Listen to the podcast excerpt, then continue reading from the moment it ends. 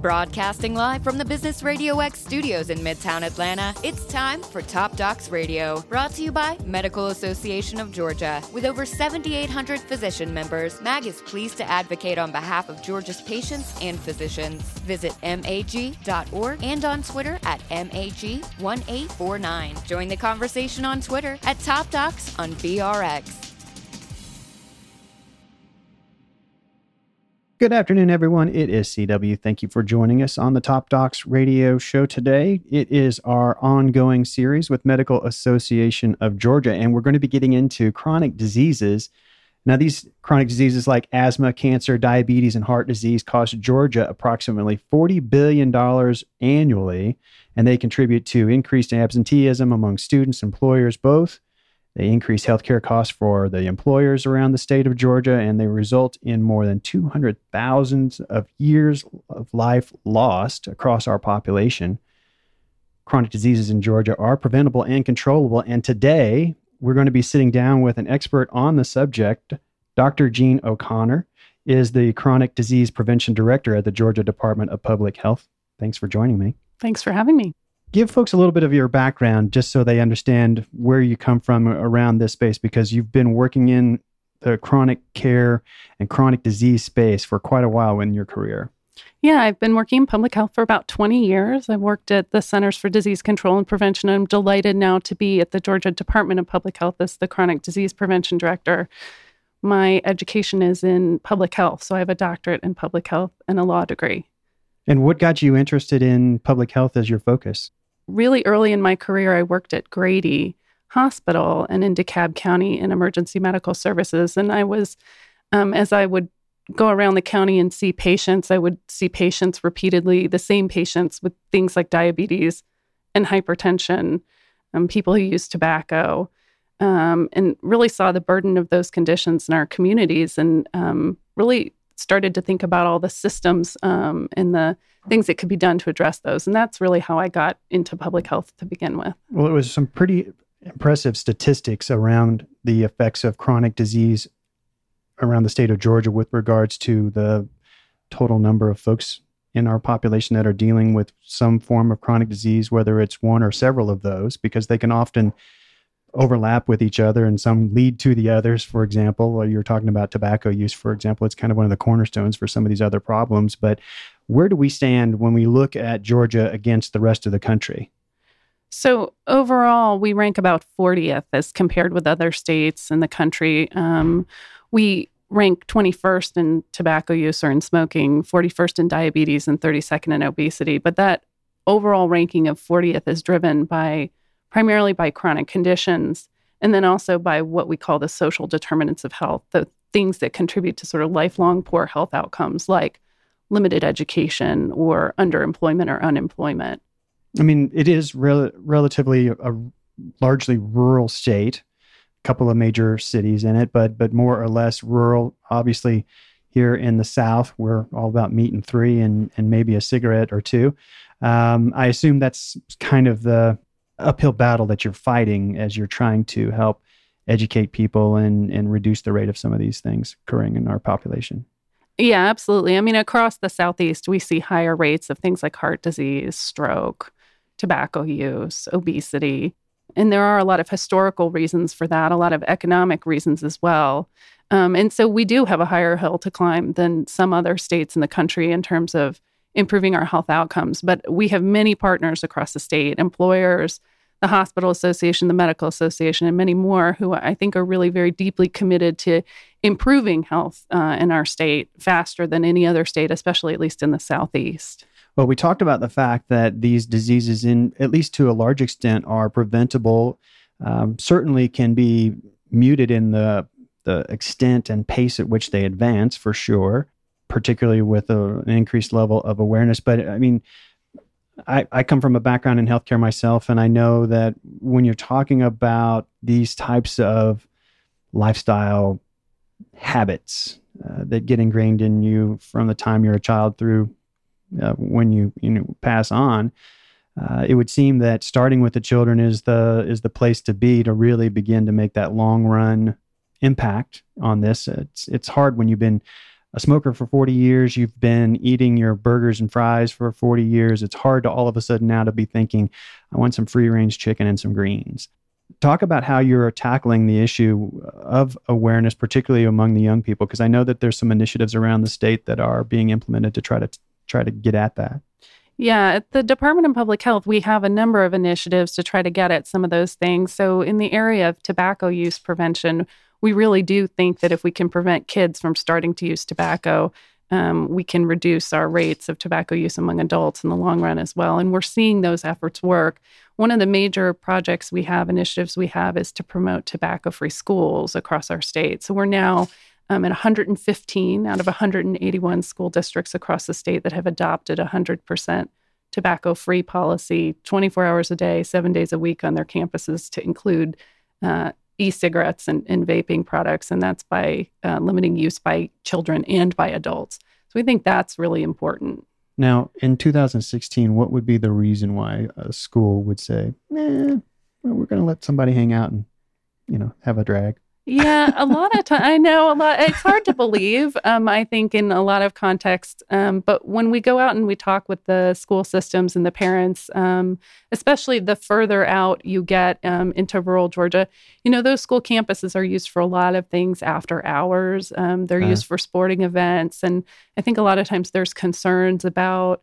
Um, alienating the parents or donors to school sports programs and those sorts of things. But as we work with the the school systems really what we're finding is that when they learn more about the reasoning um, uh, and and really the primary reason is norm change right? If kids don't see it they won't use it um, mm-hmm, but they mm-hmm. model what adults do. Um, you know as they uh, learn about that they quickly come on board and want to adopt the policy well, one of the large groups of listeners that we have here, particularly with the Medical Association of Georgia shows, are physicians around the state. Uh, they distribute our content across its membership. So uh, clearly, we'll be speaking with some of the physicians in the community. Are there some things that, if I'm a physician and I'm seeing either young people or or even my adult patients, or thought processes, some ways to to think about some of these issues that might help turn that Titanic, if you will, particularly if I'm adult, yeah. So, what one of the things we encourage, uh, talking about tobacco, is um, for physicians to ask all their patients, and really, kids are not too young, starting at even eight or nine or ten. Ask them about whether or not they use tobacco or have been offered tobacco products by their friends. You know, advise them why to quit or why not to start, and then refer them to the Georgia Tobacco Quit line. So that's one thing that we really recommend. Another thing when we talk about nutrition and physical activity is really to talk with your patients about those, um, both of those things. Um, recommendations for physical activity and as well recommendations for good nutrition. And um, the U.S. dietary guidelines from 2015 are a great tool um, for talking um, with both children and adults about recommendations for uh, consuming more fruits and vegetables. So those are two. There's a few more we recommend as well, and um, one has to do with things we'd like to see physicians do in terms of looking through their EMRs and identifying patients at high risk. So what would what would fall under that in particular you think that would be a place to start? So um, for diabetes and hypertension in adults, so we've talked a little bit about how if you've spent 40 years or 30 years right eating what you want to eat and um, smoking perhaps, um, you know, then you you have a, a higher hill hill to climb um, as an adult, and so one of the things that physicians really can do is use their EMRs, look through their patient records. And this is something we recommend. It's something also that the Centers for Disease Control and uh, Control and Prevention recommend. Basically, go searching for those patients with A1Cs above six. That's going to tell you if you've got folks who have undiagnosed diabetes. Look for the patients that have multiple blood pressures of over 140, over 90 you know, sometimes when multiple providers see a patient in a practice, you might not pick up on something subtle. When you look back in the EMR, the EHR data, you may have an opportunity to find those patients. And we have some great examples from across the state where practices have done that and been really successful in finding and recalling patients to bring them into care. Um, because we can't prevent that stroke in that adult that has hypertension unless we know they have hypertension. I would imagine that some of the changes that we've been actually talking about lately with MACRA and with uh, value based reimbursement plans that are in place now and being implemented over the next few months will tackle that a little bit because I know that part of meeting the requirements is to do some of those things, managing my chronic uh, illness patients better, trending my A1Cs down across my patient population. Am I managing hypertension? Are my patients maintaining control or even seeing some decline in their blood pressure? So I would assume that some of those things, there's certain elements of the ACA that I definitely agree with, and those those changes and and the changes that CMS have been making in that direction, I think will really have some measure of impact on those types of issues. Since you're saying you got to be proactive, you got to be looking.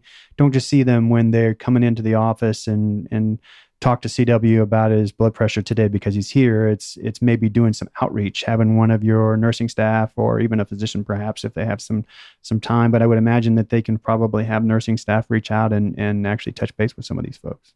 That's right. And I think, you know, the the new MACRA rules and the new incentive payment systems that are proposed are really going to m- move this forward. But even now, many practices have these um, quality reporting measures that they use, whether it's PQRS or if you're a federally qualified health center, it's, you know, your UDS um, data that you're reporting.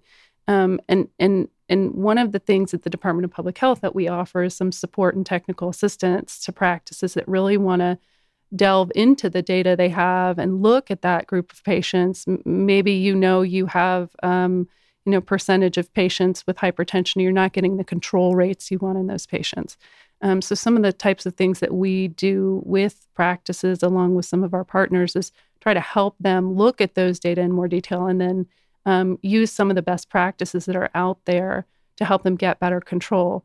So in hypertension, you know, medication adherence is often a problem that we hear about both from patients and from providers.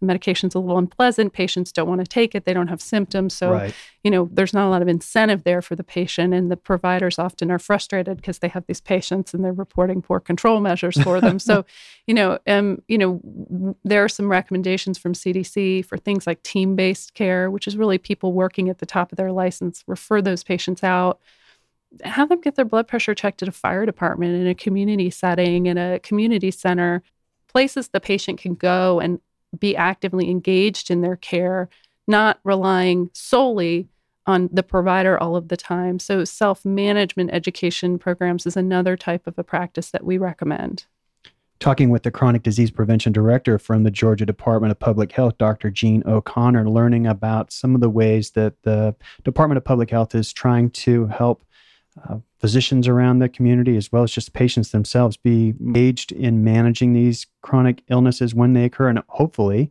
um, with some proactive approaches, to be able to prevent them from occurring in the first place. Because, as we've talked about already, uh, many of them actually are preventable. And when you talked about er- earlier, there's a uh, a, a, smoking cessation line. How mm-hmm. how effective is that? What do I get when I call it? What what's it doing for me?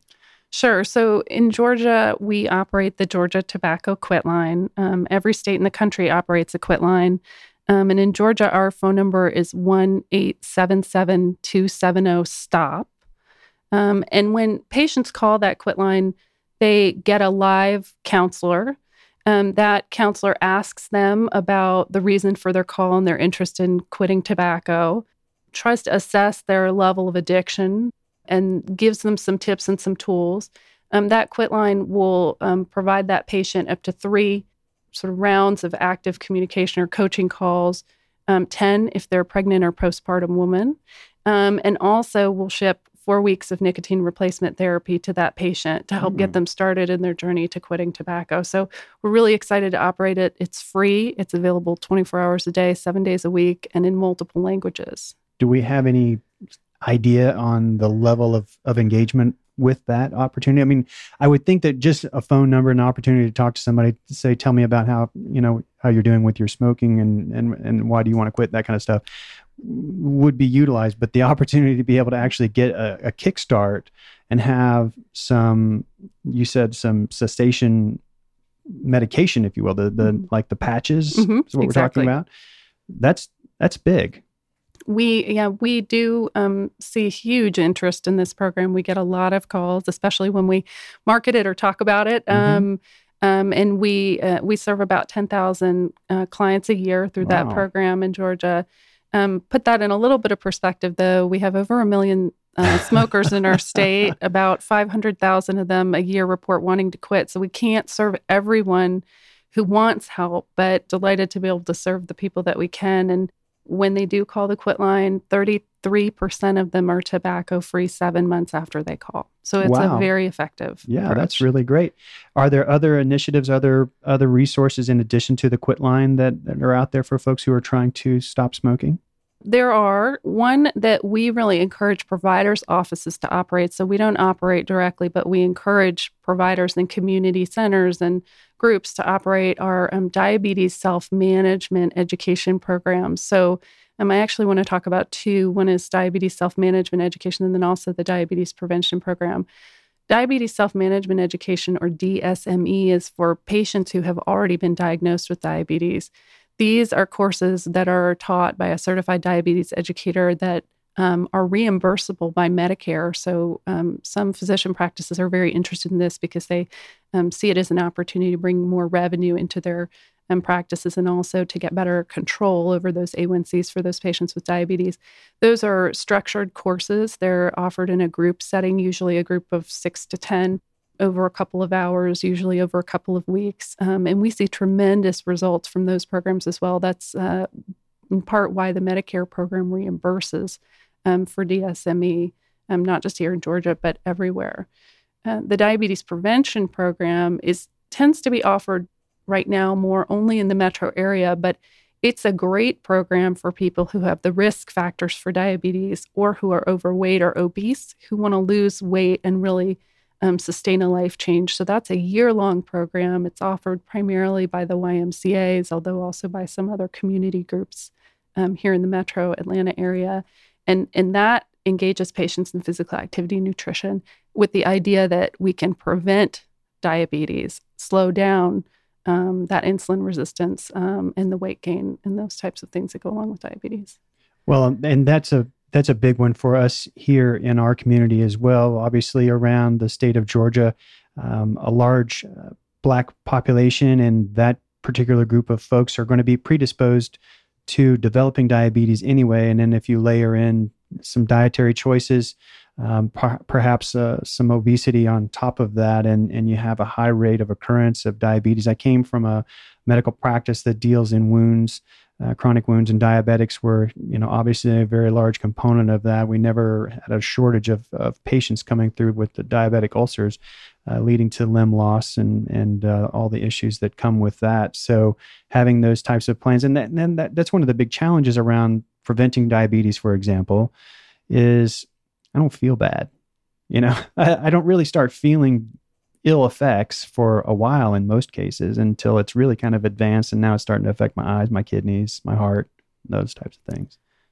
So, uh, if I can, I'd like to tell you a story actually about someone who works with me. I asked her if she would mind me sharing her story, and she said, "No, please go ahead." Um, she uh, she's a younger woman who, like you said, had felt no real signs or symptoms, um, but was overweight, and she knew that, but not very motivated to sort of change her behavior, her diet, and, and was having a hard time doing those things.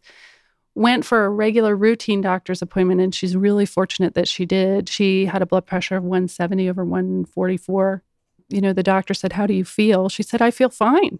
And the doctor told her apparently that, you know, well, you're going to die if you don't change your behavior. And so um, she embarked on a journey actually because of that conversation with that physician um, who has really supported her in her behavior change. Um, she now has a normal blood pressure. She does take hypertension medication. She's lost about 25 pounds, um, gets much more physical activity, and is really on a very different path in her life to be healthy. I think she's probably a, a, a unique case um, in a lot of ways, but um, I think it's proof that it, it it can be done, and with the right conversation with the right person, you know, people really can be motivated to change their lives. And we do know that um, recommendations from physicians to do things like quitting tobacco or changing your diet or um, getting more physical activity really do make a difference in people's lives. So I would just encourage your audience not to forget that those th- saying those things to patients really can help. When you talked about the the diabetes, the management course as well as the prevention uh, offerings that you're you're providing, is a component of that the messaging. You know what I'm saying? I recently interviewed a gentleman whose their their application actually adds a layer of automation and, and engagement and, and empowers a patient to do certain levels of cardiac rehabilitation outside of you know an office, for example. Um, they were talked about the fact that only 35% of the patients that have a cardiovascular event actually engage in the cardiac rehab that would prevent the, the recurrence one of the big I asked, well, why is that? And one of the big reasons was how how effectively it is conveyed to the patient in the doctor's office that you really need to do this. And tying into what you're talking about with diabetes and the the educational offerings that you're providing, is that part of it that that don't just recommend it to your patient, don't just hand a prescription pad or or something like that that says do this, but as as your your story told, they got very direct very i mean the message was powerful. And i would think that that as far as our our physician and healthcare provider listeners that that is an important component of it is to say no seriously this is really really a big deal. I mean in terms of how we convey it it's got to be a big component. I think that is a big component and i also think convenience for the patient and the provider is pretty important as well. It's one thing to have the conversation it's another thing to actually refer the patient to a place where they can go um, and actively change their behavior. We refer to those in, in the chronic disease field as individually adapted health behavior change programs, whatever they are, whether it's a quit line or um, or a diabetes self management education program, where physical activity program where people can really um, set their own goals um, uh, uh, and and that motivational conversation and then that ability for the patient to set their own goals and then act on them is very important as well with the quit line in terms of convenience one of the things we offer is that uh, if providers are interested they can use our fax referral tool. Um, they can load it straight into their emr um, and we're happy to provide more information about that to any provider that's interested. They can contact us at chronic.disease at dph.ga.gov and um, the provider practice can um, automatically refer that patient to the quit line. And then what happens is the quit line calls the patient Oh. So, those kinds of um, techniques also can be really highly effective in terms of engaging the patient. A lot of times, people who are dealing with addiction or who are overweight, may have hypertension or multiple chronic conditions, also have a variety of other challenges in their lives childcare, mm-hmm. employment. Um, they may be a caregiver for someone else. So, everything we can do to make it easier for them um, to, to change those health behaviors is going to help them. How about dietary recommendations? We we talked a little bit about that. We talked about the impact of obesity on the development of a number of these problems the cardiovascular disease diabetes hypertension all certainly can accompany obesity uh, how how are things going now with with what dietary recommendations are out there i know they've kind of evolved over time where are they today so they have evolved. Last year, the federal government released a new set of US dietary guidelines, the 2015 guidelines. The 2010 guidelines that some people might remember were fairly complicated. They had like 23 recommendations plus six more for um, certain subpopulations. The new guidelines are um, a little simpler and maybe a little more common sense for most people. So, for otherwise healthy adults, what's recommended is really a variety of fruits and vegetables, especially whole fruits um, and whole vegetables, and, and to consume those first. Fill half your plate um, with, with those um, grains, low fat dairy, low fat milk, um, and then a variety of protein foods, but low on oil, low on sugar, low on salt. In fact, you don't need to add any salt or sugar to your diet, and you're still probably going to get more um, than is recommended just because you find those things in processed food. So, yeah. what about the the challenge that we have? I know we do around areas of Atlanta food deserts. Are from the Department of Public Health, what kind of things are we trying to do so that some of those folks that live in those areas of food desert being an area where I think it's it's either one or two miles, maybe more, um, where there's not a grocery store available for people to buy fresh produce. Right. So the ideal is to live in a sort of 20 minute walkable neighborhood to within 20 minutes to be able to walk to things like grocery stores. And that's about a mile. Um, in terms of what we're doing in, in Georgia, it's a very large state. Um, and we have uh, a number of persistent poverty counties, counties with a large percentage of the population under 185% of poverty, especially in South Georgia. And here in the metro area, we do have neighborhoods as well, as you mentioned. Um, one of the things that we're doing together with the Centers for Disease Control and the Arthur Blank Foundation is working on something called the West Side Health Collaborative. So, the west side of Atlanta um, is an area that um, historically has been underserved in a number of ways and has high rates of diabetes, heart disease, as well as HIV and some other conditions. We're working with those organizations as a part of a community driven collaborative to help the community decide what it wants and needs and then to bring those things to that community. And one of the things that uh, has been done in that area is healthier corner stores, which is an initiative that we're trying to expand. So you'll find corner stores, convenience stores often in many low income neighborhoods. Um, and we have done a little bit of work and hope to do a lot more in the future um, to try to encourage those retailers to provide um, fresh fruit and vegetable options at the point of sale.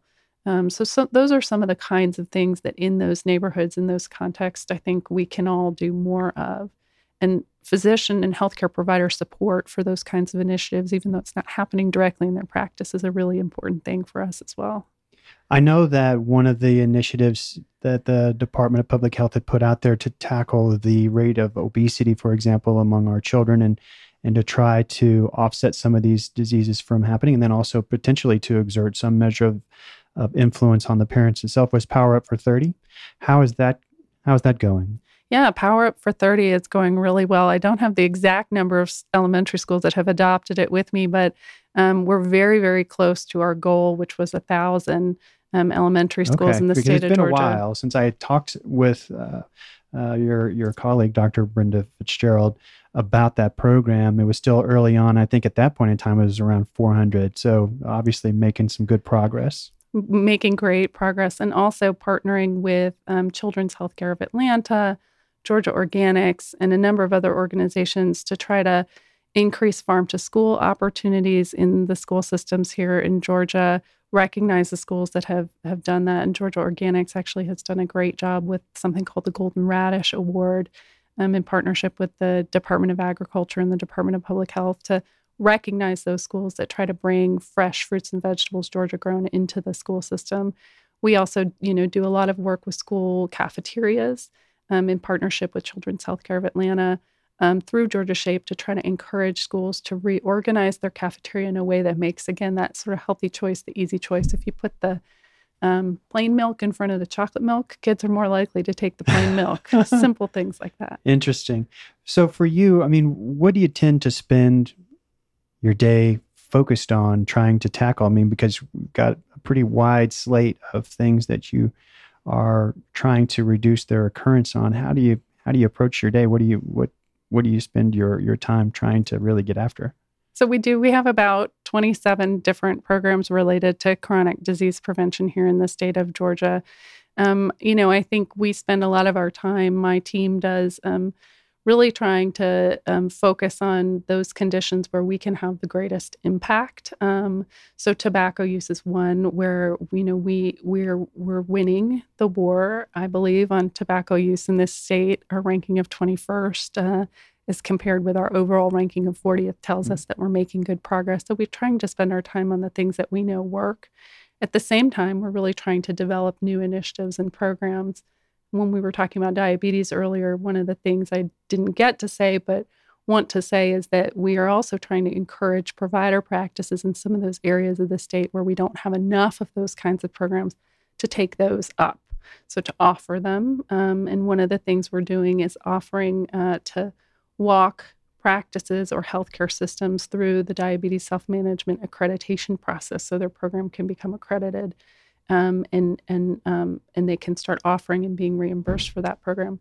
And we're working on launching new programs. We talked about nutrition and physical activity. Um, we're hoping uh, that we'll be able to launch some new programs starting next year to really try to address the nutrition environment and the physical activity environment for adults in our state and some of the poorest counties. Um, and we're waiting to hear about some uh, new funding um, that may be able to help us support that. From the perspective of resources, are there partnerships, collaborations, corporate involvement that the Department of Public Health could benefit from that maybe they wish would would emerge from uh, from around our community?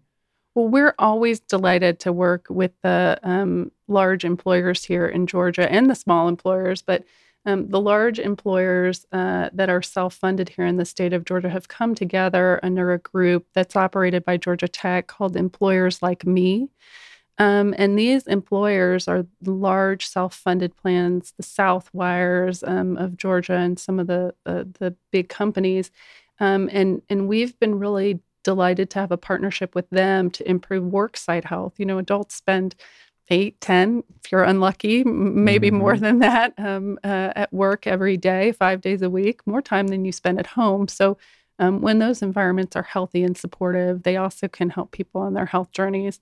Um, so we've been working with them um, uh, to try to promote some of those best practices in in uh, across the state and in some of those employment settings. You know, there the more that employers can do to create healthy environments, both for their employees and then the people that visit their places of employment, uh, the the better off we will all be. Tobacco-free places, accessible stairwells with prompts to use the stairwell instead of the elevator healthy food offerings um, in the vending machines and whatever the food uh, offering might be there. Those are all things that employers can do, and that doesn't involve a transaction of money with us. Um, so, I was reading an article the other day about the value on a number of fronts for the business enterprise that engages in wellness programs for their employees, up to and including either paying for or at least defraying the cost of fitness programs, fitness centers, for example, uh, for their employees to take part in. Are, do we have any kind of data or, or initiatives along the, those lines from the perspective of education from from the state level? So we've partnered with um, CDC in a program called um, uh, around work worksite health, um, where they are collecting data from employers across the state one of the things that we know is that there are more opportunities for improvement in that area, um, especially in smaller employment uh, employers. Um, employers between 50 and 200 seem to you know have the most opportunity to really improve and are probably have some of the biggest challenges in terms of offering worksite health programs um, but those work those health engagement models um, where you encourage an employee to really take control of their own health through the health benefit plan they do work, especially when they're um, combined with environmental changes in the worksite. The Department of Public Health, for example, we have a fantastic uh, worksite health program. We're really lucky. Um, we're constantly engaging in new activities. Access to a gym is a great part of what we have offered uh, to our employees. But if you can't have that for your um, site, you know, things like walking meetings, time off from work to get physical activity, um, those are low cost or uh, low impact kinds of things that employers can can do for their employees. And again, going tobacco free is a really simple one and that employers can do to improve health for their employees. Clearly, one of the big sources of cost, in addition to our salaries that, that we're paying as a business, but but around those, especially the ones that are in those 50 plus employees, where they're required to be providing a measure of, of health benefit. That, that was one of the things that the piece was talking about was how clearly, and I've seen this with the employers I've been a part of, every year you're going back and you're renegotiating your rates because they're going up again and they're probably changing companies to try to fight that. Uh, but that was one of the benefits of having an actual wellness program in place was being able to mute the rate of increase of cost for your health benefits that you're providing to your employees decrease absenteeism, greater buy-in from the employees, just from uh, the perspective of their employers investing in them in a way that is, I guess, at least historically, not necessarily very traditional. Um, and then obviously, the, the more the employee participates in that, the, the more these things are happening. They're stopping smoking, they're avoiding uh, obesity. And, and so you can really, as an employer, truly begin to have a pretty significant impact on some of these things. And I, I I'm, I'm not very versed in them, and I, I would like to become more so.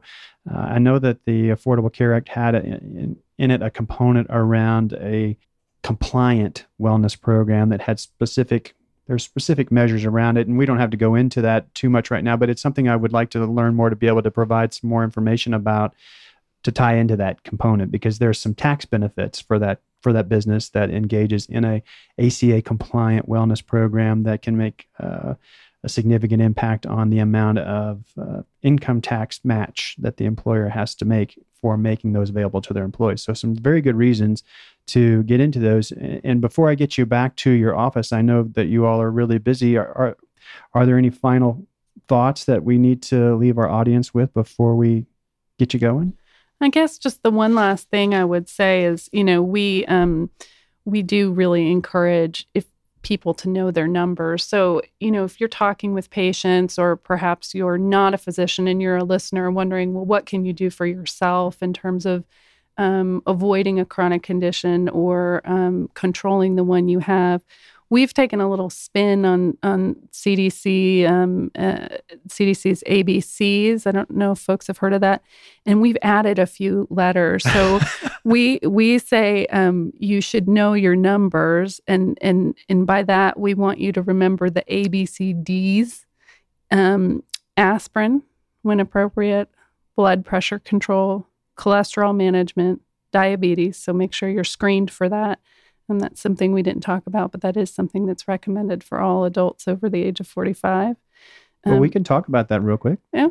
Well, just that we would encourage providers to um, make sure that they are screening their patients for diabetes. Earlier, we talked about, you know, you don't you don't feel unwell. Some people might with the early signs of diabetes or pre-diabetes.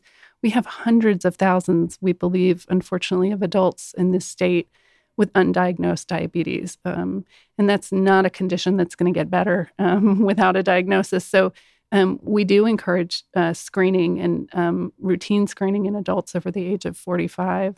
Um, their A1C to be tested or glucose to be tested. Something on that note, the Dr. Ellie Campbell, one of the physicians that I've had join me on this on the show a number of times, uh, she's integrative medicine primary care um, and is is very aggressive with her patients with regards to as it comes to the the blood glucose monitoring, the fasting glucose. She talked about the fact that we don't really call it diabetes till they get over 121. Even as a fasting glucose starts to approach 100, she's saying that as a physician, we need to start thinking about that patient and and maybe making some behavioral changes early in that phase, in that pre diabetic phase. And she talked about the fact that now, several times over just the course of her career since she was in, in training in medical school, that the number that we've decided is consistent with diabetes and the changes that come with it has gotten lower and lower and lower. And she believes it's going to go lower again, even below 121. So, that being a piece to go along with that is don't wait until it's outside of normal per se to think this patient might need some more uh, aggressive engagement on that. Right. And I mean, we rarely see just diabetes in isolation, also, right? Usually, what we see is someone who was overweight or obese in their 20s or maybe younger. We then tend to see high cholesterol show up in their lab tests when we have those. Then we see hypertension. Then we see diabetes, right? And by the time you're at that diabetes diagnosis, um, at least for type 2, usually in the 40s or 50s. It's it's very late in the game, mm-hmm. um, and and cardiovascular disease risks are really very real um, at that point as a stroke. And so, the earlier we can catch people in that cascade, the better off we we can be. And there are things that we can do to reverse. Um, or slow down the advancement of those chronic conditions for sure. And clearly, getting a primary care doctor that you go see every year is is a great idea, particularly for our patients uh, that and and persons that live around our region, because as we've talked about, there's plenty of risk factors out here in our community, and and as you described in the uh, the powerful story that you shared, that might be the thing that really heads off a significant event for you that either could could change your life or end it uh, that's pretty significant. The the blood pressure that she was dealing with and didn't even realize it, wasn't even feeling any kind of symptoms. having a primary care physician that you go to see on a regular basis clearly something that's going to help you. And for folks who don't have that, either because they live geographically somewhere where they can't get there or they can't afford it, um, just one more thing I would offer is that you know the public health system is out there. We have clinical locations in 159 counties across the state. Many counties also have federally qualified community health centers, and so you know those places should be resources for patients um, to to get at least access to information about what other kinds of supports might be out there for them. What kind of service would I get if I go there to one of those centers? It does vary across the state. And I think a little uh, later this fall, your listeners may be hearing from one of our district health directors who's going to talk specifically about the programs that they've created in Augusta to manage diabetes and hypertension in the health departments for patients who don't have insurance or other access to care. And we are um, starting to build some of those programs across the state um, and and they're open where they're available to patients with or without insurance, really at any age. Um, Valdosta is another area where they've done some tremendous work with their um, free clinics for people who can't otherwise afford or access care for their diabetes or hypertension. You have some information resources, whether it's websites or other other numbers that you need to share before we go. Just folks who are looking for more information can always go to the Department of Public Health's website. That's www.dph.ga.gov. And if you have not done so already, in the upper left hand corner of the show page, you'll find the Apple logo there. That'll take you over to the iTunes store where the Top Docs Radio Show podcast lives and subscribe to us. That way, when the new episode comes out each week, it's downloaded straight to your device, ready for you to listen to whenever it's convenient for you. And we do hope you turn around and share this information just after you've been checking out the podcast. Click share, send it over to LinkedIn, to your networks there, and, and on Facebook and Twitter. You might just be putting some information in the hands of somebody that you care about that ends up making a big difference in their life.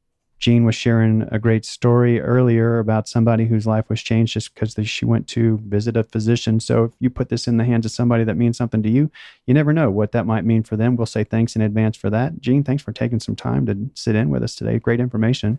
Thank you for having me and to Tom and Donald, Susan and Lori over at Medical Association of Georgia. Really want to say thanks so much for being great partners. I've really enjoyed the guests we've gotten to meet along the way as we've been doing this show now for going on two years. It's pretty crazy that it's been here this long. But uh, we really have enjoyed this relationship and all the folks who've made time to uh, sit in with us. We really want to say thanks so much for your time. We look forward to catching up with you same time, same place next week. We'll see you then.